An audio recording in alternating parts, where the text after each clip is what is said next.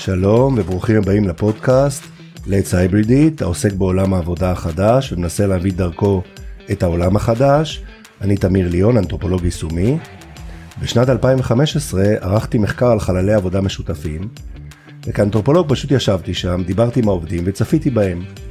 אחד הדברים שבלטו לי כבר בהתחלה היה השוני ביחס למרחב האישי שבין הדורות השונים. כשנכנסתי למשרדים שאוישו על ידי בני, בני דור ה-X והבומרס, יכולתי לראות מיד את זהותו של היושב במשרד, גם אם לא נכח שם פיזית באותו הרגע. היו שם לעיתים תמונות של המשפחה וחפצים שונים מקישוטי שולחן, דרך זיכרונות מהצבא או גביע מטורניר כדורסל.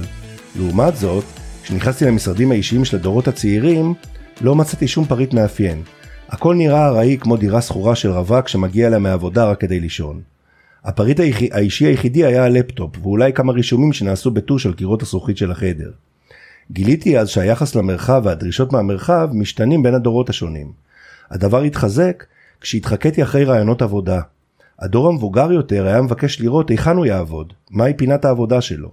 הדור הצעיר הסתכל רק על החללים הציבוריים, אולי חיפש זוויות טובות לסלפי, או שפשוט ידע שהוא לא הולך להיות שם הרבה זמן ולא רצה להיקשר. כמו הילדים בימי הביניים שמספר כל כך רב מהם נפטרו בילדותם, שעד גיל 7 בכלל לא נתנו להם שמות, כדי לא להתחבר אליהם. לאחרונה גיליתי כמה חברות בהם מתרחש מרד קטן בזעיר אנפין, העובדים המבוגרים לא רוצים לעבור למודל של פינות עבודה חמות, ורוצים את המקום הקבוע שלהם, גם אם מגיעים פעמיים שלוש לעבודה בשבוע. לצעירים זה כמובן לא אכפת בכלל. שלום לוורד גינדי. בוקר טוב. ורד, תודה שהסכמתי להתארח אצלנו. ורד היא אדריכלית של סביבות עבודה. המשרד שלה שמכיל כ-30 אדריכלים הוא מהגדולים במשק ומתכנן סביבות עבודה וקמפוסים עבור חברות כמו מובילאיי, מייקרוסופט, אינטל, ג'נרל מוטורס, בנק הפועלים, דלויט ועוד. ואיתה אנחנו ננסה להבין כמה סוגיות במרחביות של חוויית עובד, של הדורות השונים ושל עיצוב בתנאים של אי ודאות. ורד, ספרי קצת על עצמך ועל העשייה שלך. טוב, קשה לסכם uh, בכמה מילים עשייה uh, נרחבת של uh, לא מעט שנים, ואני חושבת, ש... חושבת שאנחנו נמצאים בסביבת עבודה כל כך uh, מורכבת ובימים כל כך מרתקים ומעניינים, שאני בכלל, קשה לי להתחיל לתאר מה אני עושה. אני יכולה להגיד מה עשיתי עד עכשיו, אבל קשה לי לתאר מה אני עושה. מה שעשיתי עכשיו, עד עכשיו, נגיד ב-15 שנה האחרונות, מאז שאני אדריכלית בועטת ויוצרת בישראל, כי למדתי בחו"ל, זה לעצב באמת סביבות עבודה על פי פרדיגמות מסוימות, על פי פרוגרמות מסוימות, על פי ברנד בוק מסוים, או, או לפי איזה משהו שהיה פחות או יותר מוגדר כ-DNA של הארגון עבורו עבדתי, הגדרות שלא אני כתבתי לרוב, ובתוך העולם הזה אנחנו יצרנו קסמים, כלומר יצירתיות מטורפת, אינטרפטציות של חומרים וטקסטורות וצבעים, וסביבות עבודה מרתקות ומעניינות, וזה מה שעשינו עד כה. Uh, מאז uh, שהתחילה הקורונה בעצם, זה התחיל עוד טיפה קודם, כן? אבל הקורונה נתנה לזה מין, הייתה מין איזה קטליזטור מטורף של uh, מין משבר עולמי, בין דורי, תקופתי, שבעצם גרם לאדריכלים כמוני לתהות על החשיבות של המרחב הפיזי לעומת המרחב הווירטואלי. מעניין. ואנחנו בעצם נמצאים על התפר הזה, ומצפות לנו שנים מאוד מאוד מרתקות של מה אנחנו מעצבים בעצם, ואיפה אנחנו נמצאים. אז אם אתה שואל אותי מה אני עושה ומה העשייה שלי היום, אנחנו עדיין עובדים עבור חברות מהגדולות במשק, אה, שבעצמן הן כמו מין אה, מורה נבוכים של מה אנחנו עושים, איזה ברנדבוק אנחנו כותבים, מי אנחנו, איך אנחנו מייצרים DNA בעולם של אינדיבידואלים, אינדיבידואלים שעובדים עבורנו, וכל אחד הוא בעצם באיזשהו מין מסע עצמי לזהות שלו ואיפה הוא נמצא בתוך מקום העבודה ואיך הוא רוצה לעבוד ומי הוא, בעולם שהוא לגמרי לגמרי לא ודאי. זה מרתק, זה כאילו את אומרת, אה, זה, זה בעצם תקשורת, את, את אומרת אה, אני אז עושה משהו, אוקיי? ודרך זה אולי הוא מבין יותר טוב מי הוא בכלל זאת אומרת את עוזרת לו את עושה טיפול פסיכולוגי. אנחנו לארגון. עושים, אנחנו עושים טיפול אנליטי לארגון אבל אתה יודע אנחנו כאילו יש אנחנו עובדים עם הרבה מאוד ארגונים בינלאומיים. אז כאילו אני מרגישה שהם בעצם שואלים אותנו, מה אתם חושבים? זאת אומרת, אם פעם הם היו אומרים, אוקיי, בואו נראה מה עושים באירופה ומה עושים בארצות הברית, הם לא יודעים באירופה ובארצות הברית. הם מסתכלים עלינו, איכשהו דווקא ישראל נהייתה אה, בין, ה, בין, ה, בין המדינות החדשניות אה, בנושא הזה של סביבות עבודה, כי אנחנו היינו הראשונים להחזיר את העובדים אה, אה, מהבית. למשרדים, ואנחנו גם, זאת אומרת באיזשהו פורמט, היברידי או לא היברידי, ואנחנו גם, גם היינו בין הראשונים בגלל החיסונים, כן?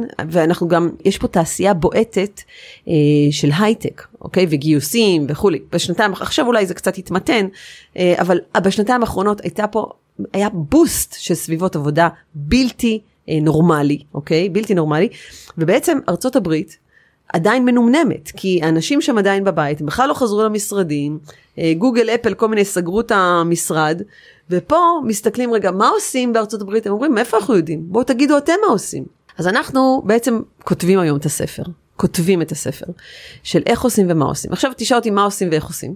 אין תשובות, בסדר? זה הכל, אנחנו בתוך ניסוי וטעייה. זה מדהים אותי לי... אגב שלא משנה, זה, כאילו, עם מי אתה תדבר, זו, עם אדריכל או עם מישהו שעכשיו אה, מדבר עם מנהלים, מנטור, כולם אומרים, גם אני אגב עושה את זה במקום שלי, אנחנו כותבים עכשיו מחדש את הספר ואין אף אחד שיודע, אף אחד לא יודע, אף אחד לא יודע. נכון. עכשיו יש כל מיני מחשבונים היברידיים, כלומר אני יכולה לדבר על זה, כן? אני יכולה להגיד לך מה עושים, מה עושות רוב, רוב החברות. אני אשאל אותך אולי ב, ב, ב, בשאלה, כשאלה מסודרת, אז שאת היום באה, במצב הזה עכשיו, מה הלקוחות איך הם מדברים איתך? זאת אומרת, מה הם, מה הם, אה, הדרישות שלהם השתנו? הם, הם באים אחרת? תראה, הם, קודם כל, בוא נחשוב מי מדבר איתי, בסדר? מדברים איתי כל ה-C-Levelים, והם אנשים מאוד חכמים, אבל כשאתה מחלק אותם לקטגוריות, אז יש מנכ"ל, יש HRית שרק רוצה, משאבי אנוש, כן? רק רוצה או רוצה להתעסק בחוויית המשתמש וחוויית העובד והאושר וה-well-being וה-well-well-well של העובדים.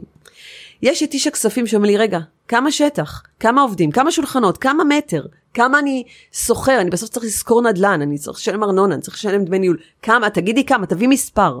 ויש תפעול שאומר, אוקיי, אז מה התפעול היומיומי של זה? איך אני מארגן את האירוע הזה? כמה אנשים יבואו? נגיד את עושה 300 שולחנות. יבואו 100 כל יום?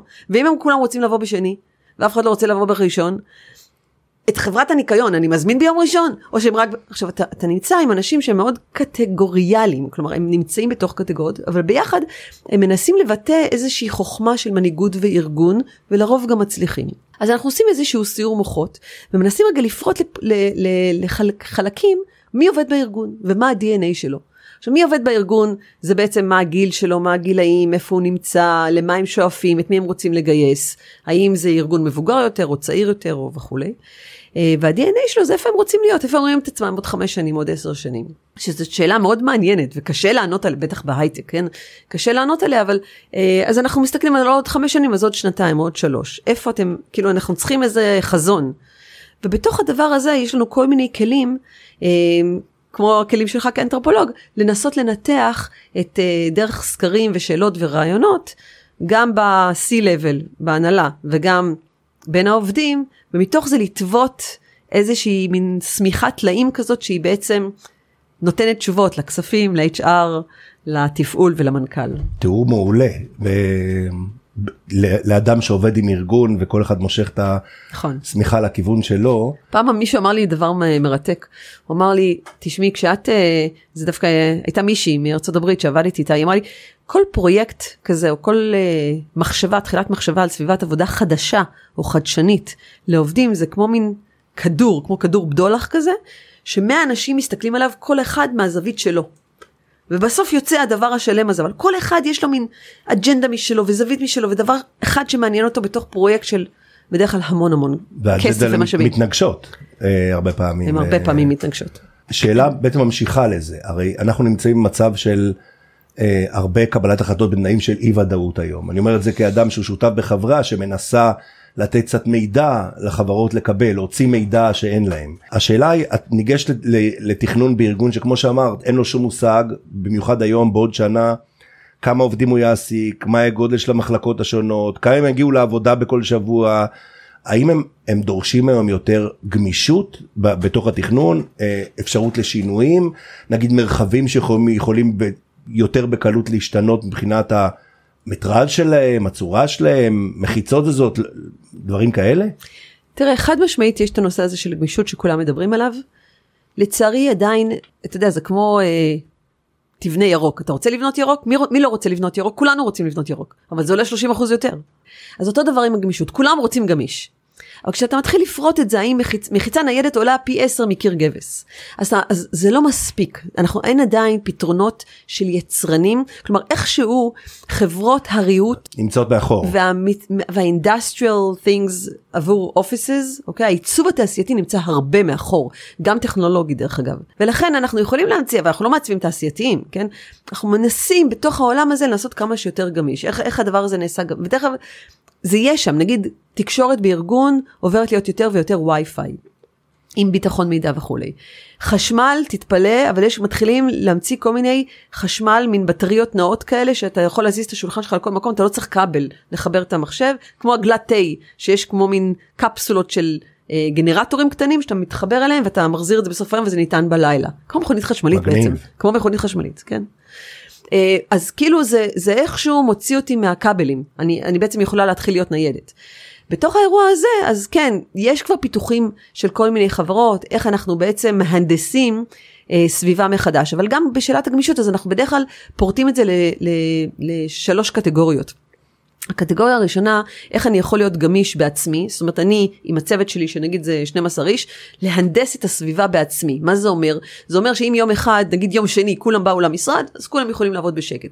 נגיד ביום שלישי, חצי מהצוות אה, בבית, ואני צריכה לעשות מלא שיחות אה, וירטואליות איתם, אז אני מפנה את המקום, ואני יכולה לעשות רק שתי עמדות עבודה, ולהכין את המקום לצוות, לשיחות וירטואליות, כמו לאזור אה, אזור קולופרטיבי יותר, אבל עם, עם מסכים. אז זה קטגוריה אחת. אני, אני שמעתי למשל, אה, ש... ראיתי גם שיש חברות שמבקשות להקצות אחוז מסוים, 8 אחוז, לא יודע כמה, שהוא שטח שמוגדר לניסויים, או לא יודע איך להגיד את זה, שטח ש... יהיה אפשר לנסות גמיש. בו, כן, גמיש. ואפשר לנסות בו, גם הם תוך כדי יוכלו לנסות צורות עבודה חדשות, דברים כאלה. נכון, אז בדרך כלל חברות שבעצם הולכות ומקימות קמפוסים במאות מיליונים, הם בדרך כלל עושים אזור של מוקאפ, בהכנה, כן, מה שאתה אומר, ושם הם בוחנים כל מיני שיטות עבודה וצורות עבודה. אבל רק להגיד לך את הנושא של הגמישות, אוקיי? אמרת אז דבר אחד. דבר אחד. הדבר השני, זה בעצם שאני צריכה לקרוא לצוות IT. כלומר, אני צריכה, אני, אני כבר מזיזה מחיצות או דברים שאני לא יכולה להזיז בעצמי לתפעל את האירוע. זה, נגיד, אם אני אמרתי מקודם, זה ברמה של 24 שעות. השינוי השני הוא ברמה של שבוע. כלומר, אני צריכה להתכונן, אני רוצה בעצם לעשות חדר אזור שהוא מאוד אה, לישיבות, ואני רוצה לעשות שם נגיד meetup של 20 איש, וביום יום זה מקום עבודה של 12 אנשים. אני מזמינה את הצוות, צוות facilities או צוות IT, הוא מארגן, קובעת איתו והוא מארגן לי את זה ביום שישי, זה מוכן לי ביום ראשון. זה הקטגוריה השנייה של גמישות. הקטגוריה השלישית של גמישות היא כבר באמת לעשות אה, פרויקטל, פרו, פרויקטלית, אוקיי? זעזועים יותר גדולים.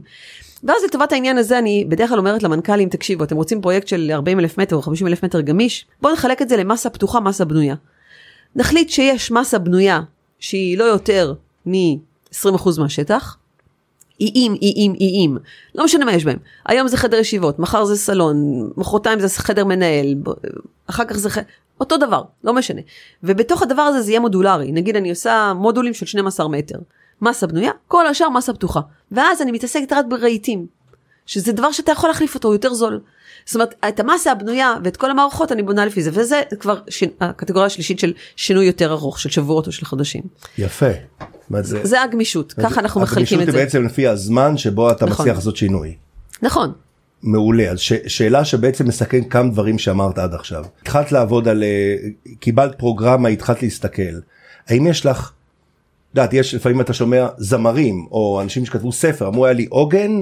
הוא, הוא עיצב לי את הכל. האחים כהן אמרו פעם עשינו סרט שכל מה שעניין אותנו זה בדיוק המערב הפרוע של הזה ומשם זה היה הכי חשוב. אז שאת באה האם יש לה בכלל דבר כזה נגיד סוג העבודה שהעובדים עושים משהו בתרבות הארגונית שלהם אולי הסיפור שהארגון רוצה לספר לעצמו על עצמו דרך המרחב יש דבר כזה או שזה מארג? זה משתנה זה משתנה תראה רוב ההייטק בארץ עובד אותו דבר יש R&D אין הרבה אורחים, לא מגיעים הרבה אנשים, העובדים בעצם מגיעים, אני בונה את זה בשבילם, אוקיי? הם ה user שלי. את כל האזור, וה, והאזורים הציבוריים הם בדרך כלל אותו דבר, תמיד אתה נכנס לאיזה מין מטבח רחב ידיים, אזור שיש בו vibe גבוה, אזור שהוא כזה שוקק חיים כמו איזה market place, שם כולם נפגשים, יש את הריטואל או את ה ceremonies בבוקר, זה נהיה העוגן. אבל הרבה פעמים אנחנו מחפשים דווקא את, ה, את היום יום שלהם, לנסות להבין מה הם רוצים, באיזה סוג של חוויה הם מעבירים. הרבה פעמים זה גם קשור לבניין, במיוחד בקמפוסים. זאת אומרת, איפה הפעילות הציבורית נעשית. וזה מביא אותי לדבר שהוא מאוד חשוב, ואנחנו בטח נדבר עליו עוד דקה, למה, למה בעצם אני מביאה את האנשים למשרד? Okay? אוקיי? למה אני מביאה אותם לשם? מה הם עושים שם? הרי את העבודה שלהם אנחנו כבר מבינים שהם יכולים לעשות מרחוק. הם יכולים לעשות בבית. זאת הייתה, את שמה לי פה את השאלה, אני קראתי לזה, לא יודע, חוויה של עובד, כי, כי, כי בעצם מה, מהפריזמה שלך, הרי היום העובד, אמרת את זה עכשיו מצוין, הוא לא רק בוחר אם להישאר בארגון או לעזוב לארגון אחר, הוא אפשר הרבה ימים אולי בוחר אם בכלל לבוא לעבודה בדיוק מה שאמרת או, או בכלל לעבוד מהבית. יכול להיות שאם הסביבה תהיה יותר מזמינה ו- ושהוא אוהב להגיע לשם גם האנושית וגם מרחבית אז הוא יבחר להגיע אני אה, הם, את יודעת ומצד שני יש כאלה שאומרים לא הרבה אבל כבר זה כנראה גם עניין של אה, משאבים שאומרים רגע שנייה העובדים הצעירים מה הטעם להשקיע בהם במרחבי well-being ו- ולעשות להם מים ב-12 טעמים אם לא משנה מה עוד שנה הם יעזבו במקרה הטוב. אוקיי זאת אומרת ב- אולי בכלל אה, נעבוד על דברים אחרים למשל בלגייס בכלל אה, ו- ו- כי הסיפור הזה ישתנה מניח שהאמת היא איפשהו באמצע אבל. שמע אנחנו חוויית עובד. חוויית העובד שאנחנו, קודם כל אני לא תפאורנית, כאילו ואני לא פתיינית. אין לי שום כוונה לבנות איזה קזינו, לפתות את האנשים להיכנס ולא לצאת. אין, אני גם מסבירה את זה ללקוחות שלי. מה כן, מה כן. אני מנסה לחלץ, וזה תמיד צריך להיות עם איזשהו רכז קהילה של הארגון. אני מנסה לחלץ את הפעילויות שהם יכולים לעשות במשרד והם לא יכולים לעשות בבית. אוקיי? מעולה. מה הם יכולים לעשות במשרד? עכשיו, בגלל זה אני אומרת, אני, אני חושבת שהרבה מתוכנו זה היה כמו מסע עצמי לתוך עצמנו, לתוך הנפש שלנו בשנתיים האחרונות, כי אנחנו מבינים האם אנחנו עובדים יותר טוב לבד, או עובדים טוב יותר עם אנשים. אתמול דיברתי עם עובדת שלי שהיא אמרה לי, הלוואי שהייתי יכולה להיות רק במאורה כל היום ורק לתכנת או, או לשרטט. במאורה. אני, אני שונאת לקוחות, אני שונאת אנשים, אני לא רוצה לראות אף אחד, אני רוצה, תני לי להיות בבק אופיס. היא יצירתי, יש לה יצירתיות מטורפת, היא מפחדת מאנשים. מפחדת, יש לה פחד ממש חרד, חרדתית. דרך אגב זה דבר שעלה אחרי הקורונה הרבה אנשים. נכון, עכשיו את, בגלל זה אני אומרת, עכשיו, ולעומת זאת יש אנשים שזקוקים לאנשים, הם, הם פשוט נובלים בבית, הם נובלים, הם, הם בדיכאון, הדעת שלהם מוסחת, פתאום איזה ילד נכנס, השליח מגיע, אה, יש איזה, לא יודעת מה, הגוזם של העצים בחוץ, לא מסוגלים, לא מסוגלים. אז יש פה איזה מסע ש... ואתה יודע, אנשים, אתה בטח יודע הרבה יותר טוב ממני, אנשים מגלים על עצמם כל מיני דברים. ובכל זאת, אני עכשיו מדברת לא על אנשים כאינדיבידואלים, אלא כארגון. הארגון רוצה לשמור על איזשהו DNA רציף של העברת מידע בין אנשיו. אחרת הוא לא ארגון, אחרת הוא, הוא, הוא פרויקטים או משימות שהם הולכים, אני נותן לך משימה, אתה עושה אותה כמו פרילנסר. אני בעצם רוצה לשמור כמנהלת ארגון על התרבות שלו, זה, זאת אומרת, לייסה, ל, ל, ל, שתהיה תרבות משגשגת של ארגון. איך אני יוצרת את הדבר הזה? אני מתחילה לחשוב על פעילויות שאנשים יכולים לעשות רק בארגון. הדרכות, מיטאפים. אני נותן להם כל מיני כלים שלא קשורים לעבודה, כמו למשל יש לנו חברה אה, שאנחנו עובדים איתה, אה, חברת התוכנה הגדולה ביותר בעולם, והיא יצרה מין סוג של אה, מין חממה טכנולוגית כזאת, שכל עובד של הארגון שיש לו איזשהו רעיון יצירתי והוא רוצה ליצור אותו, שם הוא עושה אותו, אוקיי? זאת אומרת שאם אני למשל יש לי עכשיו, אני עובדת בארגון טכנולוגי, אבל יש לי רעיון, אני רוצה בעצם רגע לראות איך uh, מאלפים uh, כלבים על ידי האפליקציה, uh, עם איזשהו יישום, אני יכולה ללכת למקום הזה, לחממה בתוך הפסיליטי, זה פסיליטי שמוצע לי, ויחד עם כל מיני חבר'ה מהטכניון וחברים שלי להרים פרויקט ולעשות את הדבר הזה, על שעות העבודה דרך אגב, אוקיי? עכשיו, כמובן שיש שם דברים הרבה יותר מאילוף כלבים, כן? כמו כפתור מצוקה לנשים אה, אה, שחוות אלימות בבית ועוד כל מיני דברים אחרים. אז, אז, אז הדברים האלה הם בעצם, אתה אומר איך לשמר את העובדים בארגון. העובדים מחפשים היום יותר מהשכר ומהעבודה שלהם, הם מחפשים ערכים, אוקיי? אז את הערכים האלה אני יכולה לטוות ולתת להם בכל מיני פסיליטיז בעבודה, אוקיי?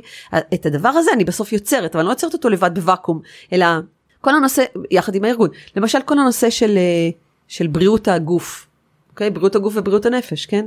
אז היום אנחנו נותנים, זה לא שאני שמה ספר ומנקיוריסטית, לא, אנחנו, אנחנו טובים איזשהו אזור שיש בו ספא, וחדר כושר, וחדר יוגה, אוקיי? וכל מיני דברים, במקום לדיאטנית או ליועצי תזונה, או יש אפילו חברה ש... שהיה שם אורתודנט שהגיע פעם ב... בחודש. בעצם אני נותנת להם איזשהו מערך לעובדים שלי שהוא קשור גם לפסיכולוגית כמובן, שקשור למשהו שעוטף אותם. כל הנושא של אוכל הוא מאוד רציני. מאוד מאוד רציני. זאת אומרת, ה, לא סתם ולא בכדי, כל השפים נכנסים לחברות ההייטק בכובעים כאלה ואחרים, כי אתה נותן להם חוויה. זה חוויה, זה לא אני נותנת להם אה, דג ותפוחי אדמה בצהריים. לא, אני נותנת להם חוויה. כולם רוצים מטבחים מבשלים כל הזמן. תקשיב, הייתי השבוע, אה, סליחה, שבוע שעבר, בחברה גדולה שאנחנו מעצבים, גם אחת מהגדולות בארץ, במטבח שלהם בחיפה. ואני רואה את השף, את השף אה, שגב, אוקיי? בהייטק, בתוך המדבר, הוא זה שמגיש לאנשים את האוכל. אני נדהמתי, לא האמנתי. אמרו לי, כן, הוא כל כך רוצה שזה יצליח, הוא פה שלוש ארבע פעמים בשבוע בעצמו, בשביל לתת את, ה, את, ה, את המענה הזה. קיבלתי לא מזמן בחברה מחיים כהן. נכון, חיים כמובן, כמובן הוא כן. נמצא בהרבה, וגם אה, אסף גרנית, אבל יש שם איזשהו משהו שאתה, עכשיו, אז, אז, אז, אז למה אתה מגיע למשרד? אז אתה מגיע, אתה, אז בא לך לאכול ארוחת שף. אז תגיע למשרד, תגיע למשרד, יפנקו אותך, ידאגו לך, אנחנו פה בשבילך, אנחנו הבית שלך, אנחנו הבית שלך, אוקיי? וזה מקום, וזה, נכון אנחנו מקום העבודה שלך, אבל אנחנו גם הבית שלך. ואנחנו יכולים לתת לך דברים שאין לך בבית. אז זה בית, זה ערכים וזה אינטראקציות. אומרת, זה... נכון, עכשיו כל האינטראקציות וה... כל האינטראקציות, אתה יודע, גם כן דיברתי, אנחנו, אני, אני, כמו שאמרת, אני בזעיר אנפין מארגן את הארגון שלי, אבל יש לי מנהלת שרוצה לעבוד פעמיים מהשבוע מהבית, ואני אומרת לה, תקשיבי, תעבדי פעם בשבוע מהבית, תבואי ארבע פעמים למשרד. היא אומרת לי, ורד, אבל תשמעי, כשאני בבית אני הרבה יותר פרודקטיבית. ואז אמרתי, אבל התפקיד שלך לא להיות בבית כמנהלת, את פה לשירות העובדים שלך. זאת אומרת, את רוצה להיות פרודקטיבית? בואי, סגרי את הדלת במשרד ותעבדי שעתיים בלי הפרעה, או שתבואי מוקדם בבוקר. כל המהות שלך במשרד זה לתת תמיכה ולהעצים את העובדים שלך. אני אתן לך את זה בבית. באמירה. אה, ישב פה בפודקאסט זיו מנדל שהוא אה, מג'ון ברייס ומטריקס והוא אמר אני מבחינתי לא מנהל עובדים אני מנהל אנרגיות. והתפקיד שלי להיות תחנת דלק של העובדים ואני צריך להיות שם ואני כל הזמן מנהל אנרגיות בדיוק מה שאמרת לה פשוט בשפה אחרת. זה מאוד נכון היום אתה יודע אני הייתי היום במשרד בשבע. אצלי המתחילים מוקדם כבר בשמונה התחילו להגיע היה לי מאוד חשוב לי לעשות כמה מיילים לפני שאני פוגשת אותך. וכל שנייה מישהו אחר נכנס, כל שנייה, כל שנייה מישהו אחר נכנס. ניסיתי, אמרתי אני אסגור את הדלת, המשרד שלי שקוף, אמרתי אני אסגור את הדלת, אולי רגע ייתנו לי לסיים את המשימה. כל שנייה מישהו נכנס. ואז בסוף אחת העובדות שלי נכנסה ואמרה, אני מצטערת, לא נותנים לך דקה שקט. ואז אמרתי לה, עזבתי את כל מה שאני עושה ואמרתי לה, את יודעת מה? אני פה לשירותכם, זה התפקיד שלי פה. ו- וזה דברים שאפשר לעשות רק פיזית במשרד. אוקיי? ואתה מדבר איתי על חוויית עובד, אז מי המנהל שלך שמנסה להעצים אותך והוא פה שם בשבילך ואתה, אתה, הקשר האנושי הזה, החום האנושי הזה, הבלתי אמצעי, לא דרך זום, כן? ועד לחוויית העובד של אה, חיים כהן או, או מישהו אחר, כן, ש, שמקפיץ לו פטריות, טריות ועלים אה, ועושה אוכל אה, מדהים וכל הדבר הזה, אז זה הקסם, זאת חוויה חברתית, זאת חוויה... נכון. נכון. אתה נמצא במקום שהוא חד משמעית לא הבית שלך. נכון. ו, והוא מועצם ב, בערכים שאתה, סתם, תראה מה היה פה בחודש הגאווה. אוקיי? חודש הגאווה. אני כל כך התרגשתי להיות, לעבור בחברות ולראות את הבמה שהן נותנות לאירוע הזה. אוקיי? מייקרוסופט שמה שלט עצום על כל הבניין. אני לא מדברת לך cupcakes בצבעי הקשת. אתה כאילו, עכשיו, אתה יכול להיות נגד או בעד, זה לא משנה. אוקיי? אבל יש שם איזשהו משהו שאומר... תראי מה החברות עכשיו בארצות הברית, ההייטק עושות נגד ההחלטה עם ההפלות. נכון. עכשיו, אתה, זאת אומרת, אתה רוצה, עכשיו, זה, האם זה תפקיד של חברת הייטק לחגוג את הגאווה, כן או לא? זה לא משנה. היא מזוהה עם ערכים מסוימים, עם מה שהיא חושבת שחשוב, עם מה שהיא חושבת שמקבל ומאפשר, ועם זה היא רצה עם האמת שלה, החברה, וזה מה שמושך את, ה, את, ה, את העובדים. ההזדהות הזאת עם ערכים, עם, עם, עם דברים שהם מרגישים, וזה לגמרי עניין תרבותי. בגלל זה אמרת, זה לא רלוונטי אם אתה בעד או נגד, זה עניין תרבותי. מעולה. אני רוצה לתת uh, טיפה דיברנו על ההווה, בואו נשתעשע קצת בעתידנות. מה לדעתך לא ישתנה בטווח הנראה לעין במרחב הארגוני? אני שואל זאת כי פעם ישבתי עם שני מעצבים צעירים, והם הסבירו לי, אני לא יודע אם זה נכון, שהדבר שהכי השפיע על מבנה המשרדים היה המצאת הדפוס וליתר דיוק הנייר. בגלל הנייר ומכונות ההדפסה והמחשבים שהחליפו אותם נדרשו שולחנות וארונות אחסון ושני הפריטים הגדולים הללו בעצם יסגרו בצורה די משמעותית המשרד.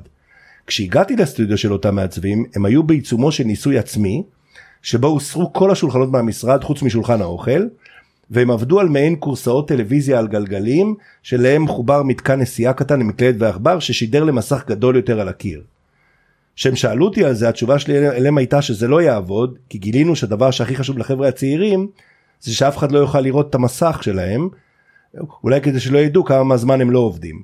מה לדעתך וזה באמת ככה נשתעשע בזה ממה שאת רואה תמיד יהיה במשרד או לחילופין מה אולי ייעלם. יש לי תשובה, אני קודם כל לא מסכימה איתם בכלל, אני חושבת שזה שטויות. אני אגיד לך, אני אזקק לך את זה, אוקיי? את מה שהם... זה הפך את הכל למאוד מאוד נייד כי בעצם כולם על גלגלים. שטויות. כן. זה שטויות וזה חוסר הבנה של נפש האדם. ואני אגיד לך למה. לנו יש שני מצבים. לנו, במקום העבודה, אני לא מדברת בבית. יש לנו את המצב הציבורי ויש לנו את המצב הפרטי. אני קוראת לזה, לא רק אני, think tank. אנחנו צריכים think tank. אנחנו צריכים את הרגעים האלה לפחות, לפחות, 50 אחוז מזמן העבודה שלנו במשרד. אני מדברת איתך רגע, נגיד אני מגיעה למשרד, אני לא בבית, בסדר בבית אני עושה מה שאני רוצה. אני מגיעה למשרד לעבוד, יש לי את התשע שעות לעבוד. לפחות חצי מהתשע שעות האלה אני צריכה להתרכז בשקט. ואני צריכה להיות ב-think tank. פרטי. אתה יכול לקרוא לזה קיוביקל, בנץ', שולחן, phone booth, whatever, אבל זה שקט, זה פרטי. אם זה open space, סבבה. זה מבודד, זה לא ליד הקפיטריה, זה מקום, זה כמו ה library, הספרייה שהיינו בתיכון אז, אי שם בשנות ה-80, כן? כן. זה מקום של שקט מוחלט. עכשיו זה לא משנה מה זה. היום זה שולחן אה, עולה יורד אז, אז כולנו עם פריצת דיסק אז אנחנו רוצים לעמוד סבבה יופי תעמדו תשבו תהיה ב phone booth אני עכשיו אני אני אני למשל במשרד החדש שלי ייצרתי המון הזדמנויות כאלה ואני באמת רואה שהחבר'ה בני 40 פלוס אוהבים לשבת ליד השולחן והבנות הצעירות יושבות על הבר ב phone booth סבבה? אבל זה עדיין think tank. וה-50% האחרים זה אזור ציבורי. איפה שאני מדברת עם אנשים, חולקת רעיונות, פותרת בעיות, יושבת בישיבות, עם אנשים, עם לקוחות, עם אה, קולגות, עם המנהל שלי, ואז יש טיפולוגיה אחרת של החללים האלה, אוקיי? חדרי ישיבות, סלון פתוח, סלון סגור, whatever, לא משנה, קפיטריה סגורה, קפיטריה פתוחה, אצלי גם עושים ישיבות בשירותים. יופי. אבל מה שאני מנסה להגיד, זה לא עכשיו גימיקי קורסות וזה, לא.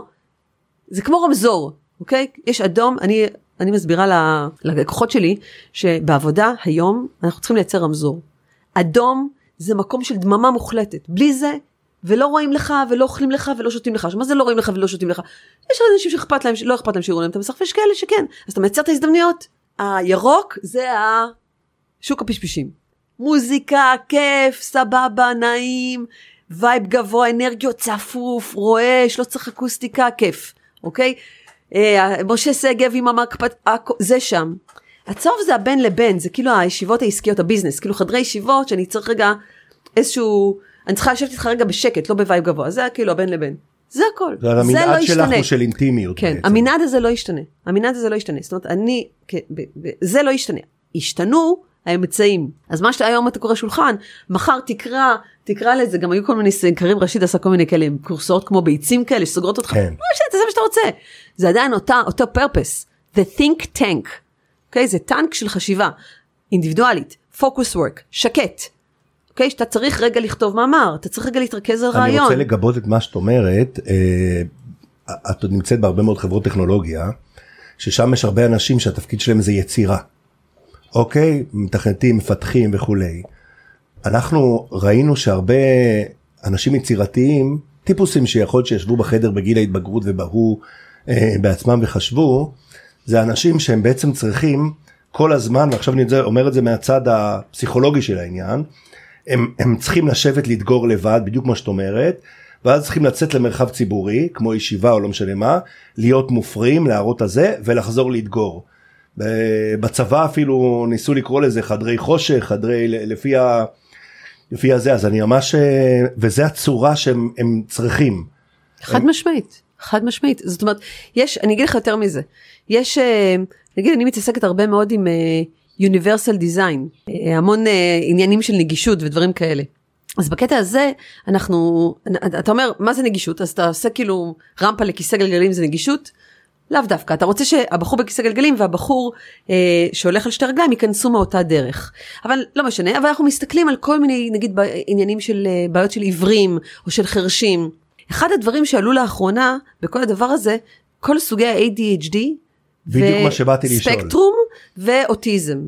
זאת אומרת איך משלבים חבר'ה על הספקטרום במקומות עבודה. אני יכול להגיד שאני עומד מול קהל ההנחה שלי מראש ש-15% לפחות הם סוג של רק הפרעת קשב כלשהי נכון. בכלל. אז אני, אז, אז אני אומרת, אני אתן לך את הדוגמה הכי קיצונית, אז אפילו בתוך, בתוך הדברים האלה, אז קראתי שנגיד כל מיני אזורים ציבוריים בארצות הברית, כמו פארקים, או נגיד יש קונצרט, או כל מיני דברים כאלה, הם עושים כמו קפסולות שהם אה, נגד גירויים סנסוריים. זאת אומרת, אתה יכול להיכנס ל, לקפסולה כזאת, ולהיות רגע במקום שהוא מאוד מאוד שקט ורגוע, וזה רגע to reset, אוקיי? זאת אומרת, עד כדי כך, גם כשאתה ב... כאילו בישות הפאבליק שלך, אתה צריך רגע את השקט. אני מסכימה מאוד עם מה שאתה אומר. עכשיו אני אגיד לך יותר מזה, יש כאילו, התקנים הם בכלל לא מסונכ... התקנים נגיד של התאורה, הם בכלל לא מסונכרנים עם הצרכים של האנשים. אני צריכה, ב, ב, אני מתכננת לפי נגיד, סתם אני אומר לך 500 לוקס נגיד, על שולחנות העבודה. זה האור שאמרו שצריך. אבל זה אור שאמרו שצריך בשביל לקרוא מסמך. אבל היום הם חבר'ה מול מחשב, אז מה קורה? אני מתכננת לפי התקן וכולם סוגרים את האורות. הם לא מסוגלים עם האור, הם צריכים שקט, הם צריכים לא לראות אנשים, לא לראות, הרי, הרי יש כל מיני נושא של זיהום של אור וזיהום של תאורה ו, ו, ויותר מדי חומרים. כל העיצוב הסנסורי מקבל משנה תוקף, יש איזה בחור אה, מאוד מעניין בארץ שמתעסק עם זה, אה, חן שליטה שמו, וכל הנושא של העיצוב הסנסורי, זאת אומרת שאתה... חן מאלפא. מאלפא, כן. נכון, ש, שאחד הדברים שחוקרים זה בעצם אה, והוא מנחה אותי, והוא אומר בעצם, את רוצה בקפיטריה להשתגע עם מיליון חומרים טקסטורות, לכי על זה. בסביבת העבודה, לא. לא צהוב, לא ירוק, לא אדום, לא טקסטורות. שקט, פחות, להרגיע. וזה בדיוק מבטא את שני המצבים שדיברתי איתך עליהם. המצב השקט, שכולנו צריכים, חלקנו יותר וחלקנו פחות. אצלנו זה ממש הפרעת קשב, ואצל חלקנו זה פשוט זה כמו שיש ככה. כאלה שלומדים ממוזיקה ויש כאלה שחייבים שקט. נכון. למשל הסוגים השונים. דרך אגב, ראינו באמת, אה, שאלתי את זה כי אה, ראיתי איזה מחקר שמבחינת הסחות דעת, שזה מפריע יותר לאנשים עם הפרעות קשב מסוימות, ש-57% מהסחות הדעת הם ממסך של מישהו אחר.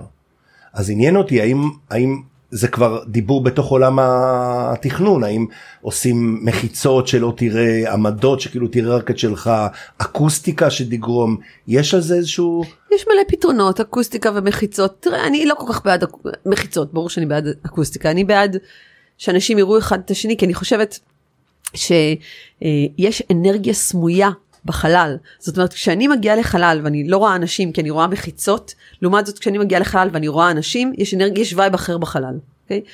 אני אומרת, הם, הם, היום אני אומרת, כן? אם הם, הם רוצים נורא שקט וזה, שיעבדו בפינת עבודה שלהם בבית. יש להם יומיים מהבית, שיעבדו מהבית, שיהיה להם את השקט. כשהם באים למשרד, הם צריכים להיות יותר ישות ציבורית. אבל בתוך הדבר הזה, כן, אז יש כל מיני מחיצות גמישות שאפשר להוסיף אחר כך וכל מיני כאלה, מין חלקים כאלה של ריהוט, כמובן אקוסטיקה צריכה להיות מושלמת. אני יודע גם שהאור, אה, דרך אגב, יש המון מחקר בשנים האחרונות ברפואה, שתכף יוליך לשאלה האחרונה שלי, אה, ברפואה על כמה מהמחלות מושפעות מהשעון הביולוגי. והשעון הביולוגי ממש זה, זה, זה מפחיד שאתה רואה את זה זאת אומרת אתה צריך לישון לא מספיק שישנת שעות אלא זה צריך להיות בשעה מסוימת ויש לזה השפעה אקוטית שהמון דיברו על שינה בכלל. והאור אנחנו היה פרס נובל בשנת 82 שאמר שכל אנחנו קולטים את הסביבה בכלל דרך אורכי גל דרך אור לצורך העניין בגלל זה כל האור הכחול סגור של הטלפון וכולי אז אני יודע היום שיש אפילו בזה חידושים שהאור משתנה נכון, לפי השעות. זה נקרא ו... tunable white נכון יש בעצם כל מיני חידושים שקשורים לביופיליה שאומרים אה, אנחנו צריכים להשוות את הסביבה של האור בפנים לסביבה של האור בחוץ כלומר מה שאם יום אפורי בחוץ בוא נעשה רגע יום אפורי בפנים בשביל לצמצם את הפערים הפסיכולוגיים שאנחנו רואים. אה, שמש בחוץ ואור לבן בפנים או כל מיני דברים כאלה. וגם בשביל שהדבר הזה ישתנה לפי שעות היום ויפצל וירגיש הרבה יותר טוב בסנסורים שלנו. כל המחקרים הסנסוריים הם בכלל מופלאים בעיניי כאילו מה שקורה היום עם אה, איך אנחנו מגיבים בלי שאנחנו מבינים בכלל כן לכל מיני הרי אנשים זה חיית טבע אנחנו כלואים בתוך אה, בניינים שעות על גבי שעות ורוב הבניינים האלה. אנחנו מנסים לעשות אותם בריאים, אבל בסוף זה סביבה עם אוויר, עם כמה, כמה שאני מכניסה אוויר צח, אבל זה, זה, זה לא קרוב אפילו לסביבה של אה, להיות בחוף הים ולעבוד. אנחנו עובדים על זה, עובדים על זה. Okay? אוקיי? יש כל מיני דברים ופיתוחים גם עם, ה, עם האור. אני מודאגת מאוד uh, כשאני רואה את הדור הבא, את הילדה שלי בת 12, שהיא נמצאת לגמרי בעולם אבטארי, בעולם של גיימינג. אני מרגישה שהשנים הבאות אנחנו נהפוך מעולם פח, שהוא, שהוא יותר, פחות ופחות, כמו כל הסרטים העתידניים המפחידים האלה, שהוא פחות פיזי והוא הרבה יותר וירטואלי, וכל הפגישות הווירטואליות שלנו לא יהיו דרך זום אלא יהיו דרך אה, VR ו... אני עשיתי, אני עשיתי, אנחנו עשינו על זה כנס, שכל הכנס התנהל ב, ב, בסוג של מטאוורס, ועוד עשינו את זה בלי האבטרים, אמרנו בואו נעשה שלב, רצינו לבדוק, עשינו את זה שאתה את עדיין את רואה את עצמך, אבל image שלך, אבל הוא תמונה, זאת אומרת הוא לא, לא אבטר לגמרי, ואתה רואה את ה... את הכניסה ואת הקושי והחבר'ה הצעירים חיים בפנים. הם בלי... חיים, הם חיים בפנים, הם, אה, אה, אני חושבת שהבת שלי, 80% מהזמן שלה היא בטח בחופש, בחופש הגדול הוא שם, ו-20% בחוץ עם החברים האמיתיים. את יכולה להגיד אפילו יותר מזה, שאנחנו רואים אנשים צעירים, לא ניכנס לזה עכשיו פה, שחלק גדול מהזמן שלהם, זה לא שהם שם, הם בכלל לא הם. זאת אומרת, הם דמות, דמות אחרת או דמויות אחרות, הם, הם אפילו לא ורד או תמיר, הם, הם הם משהו אחר. כל דבר שעולה על דמיונם. נכון, אז שוב, גם עולם העבודה בסוף יתחבר למטאוורס וצריך להבין איך ולמה ו, אה, וזה יביא סט שלם של בעיות ופתרונות אה, אדריכליים ואחרים ומשפטיים ואתיים ו, וכל מיני סוגים של דברים, אבל אנחנו שם, אנחנו שם הרבה יותר מהר ממה שאנחנו חושבים. אולי יום אחד תמכרי חללים ב-NFT, כאילו מה... זה קרוב. דווקא הולכת אותי ב- לשאלה האחרונה, השאלה האחרונה שלנו היא תמיד באותו עניין אבל מעט שונה. סיפרת לי פעם שדיברנו שבנעורייך בכלל רצית להיות רופאה. שזה שליח לעצמו די נדיר, כי רוב האדריכלים שיצא לדבר איתם בחיי, רצו תמיד להיות אדריכלים, ואגב אצל חלק מהוותיקים זה קרה אחרי שקראו את הספר כמעיין המתגבר. אה, יכול להיות שהמרחב משמש עבורך כרפואה מונעת, כי במרחב, כמרחב מאפשר, יש הפחתה של סטרס, שהוא המחולל מספר אחת של המחלות היום. את יודעת למה אני שואל את זה? קראתי פעם מחקר גדול שנעשה בקרב אנשי מכירות. גילו שאנשי המכירות הטובים ביותר בעולם הם אלו שהבסיס שלהם בכלל לא באים למכור לך, אלא ממש רוצים לעזור לך. אפשר לומר שיש להם אישיות של עובדים סוציאליים. הלקוח קולט את התכונה הזאת אצלם ולכן מאמין להם יותר. אז השאלה שלי אלייך, באם תדעי לענות, מה לדעתך יושב בבסיס של העבודה שלך? ואני, ואת לא חייבת לדעת לענות, זאת אומרת זה כבר הסתכלות פנימית, רצון לעזור לאנשים, לעובדים לצורך העניין, אולי את מונעת מאיזה פיצוח של אתגר תכנוני כל פעם מחדש, אולי בכלל מהישרדות, כי יש לך הרבה עובדים, ברוך השם מה שנקרא, במשרד שצריך להכיל, וכן את צריכה תמיד להוציא את הכי טוב שאפשר, או שזה הכל ביחד. תראה, נפגשתי שבוע עם אה, איזשהו בחור שיש לו חברה של אלף עובדים, בחור מרתק. אמרתי לו באמת, מה מניע אותך? מה מניע אותך? הוא אומר לי, מה שמניע אותך. אנחנו, אה, אין לנו שקט, יש לנו מין בעירה פנימית ורעב תמידי ואין לנו שקט. לשאלה שלך, קודם כל אולי אני עוד אהיה רופאה, אני רק בת 46 וחצי, אה, יש עוד סיכוי, לפחות לפי מה שאבא שלי אומר, שאני עוד אתקבל ללימודי רפואה בגיל 50 ואעשה קריירה שנייה. תראה, אני מאוד מאוד אוהבת אנשים, אני בן אדם של אנשים. אני שחקנית נשמה, גם העובדים שלי הם כאלה. אנחנו מאוד אוהבים את הדבר הזה, את ה, אתה אומר קטע טיפולי, קטע לעזור, קטע, אני מאוד אוהבת לפתור בעיות. אה, אני מאוד אוהבת מחקר, כל הדברים האלה קיימים גם בארכיטקטורה וגם ברפואה. יש לי צד uh, רעב מאוד לאסתטיקה, כן, וליצור כל פעם משהו מחדש. זאת אומרת, אם תראה את העבודה שלנו לאורך השנים האחרונות, אנחנו כל פרויקט ממציאים את עצמנו מחדש, אין שום דבר חזרתי, זה מה שמייחד אותנו, לעומת נגיד אדריכלים אחרים שיש להם איזה יד, אנחנו כל הזמן ממציאים, כל הזמן. מישהי אמרה לי פעם שיש לי את השילוב הזה בין חום לקור, אני כאילו מינימליסטית, אבל אני לגמרי לא. לגמרי לא. אז יש בי את הקוטביות הזאת בין שני הדברים האלה. אמ, ואני מסכימה עם זה. אני מאוד אוהבת את האתגר הבא, אני כל הזמן, אני לא, אני לא מצליחה לישון מרוב שאני חולמת על הפרויקטים שלי. זאת אומרת, אני חיה את זה 24-7, אני מאוהבת, מאוהבת בעבודה שלי. יש לי את החיים הנפלאים ביותר, טפו טפו, שיש מבחינת קריירה. כל לקוח שמגיע אליי, אני מוכנה לקטוף את הירח בשבילו. אנחנו אוהבים את זה מאוד, אוהבים את העשייה, אוהבים את ה... את הדיאלוג, אוהבים את הדיבור, אה, האם יש בזה משהו מטפל. תראה, הדבר היחידי שאין בזה, לעומת רפואה, כי רפואה יכולה להציל אנשים. אה, וזה היה, וזה היה באמת חלום. אבל אולי את עושה רפואה מונעת. אולי אני עושה רפואה מונעת. אנחנו בהחלט מנסים uh, לעשות סביבות, לייצר סביבות עבודה שהן פרקטיות, אבל גם הן מעוררות איזושהי השתאות ומחשבה, כמו שירה טובה, כן? כמו, כמו שאני רוקחת איזה מין, מין משקה קסמים כזה שבסוף כולם נהנים להשתמש בו, ו- וזה מה שאנחנו עושים יום יום. ורד גינדי אומרים שאדריכלות זה בעצם אה, דבר שמכיל הכל, מה... אומנות עד לאומנות ובאמצע הכל. אני חושב שעברנו פה בככה לא יודע כמה דקות לא הסתכלתי על הזמן. את כל הדיסציפלינות שיש רפואה פסיכולוגיה כל הקטע החברתי וכמובן כל הסיפור האדריכלי זה היה מעשיר המון בהצלחה ותודה רבה לך. איזה כיף תודה רבה לך.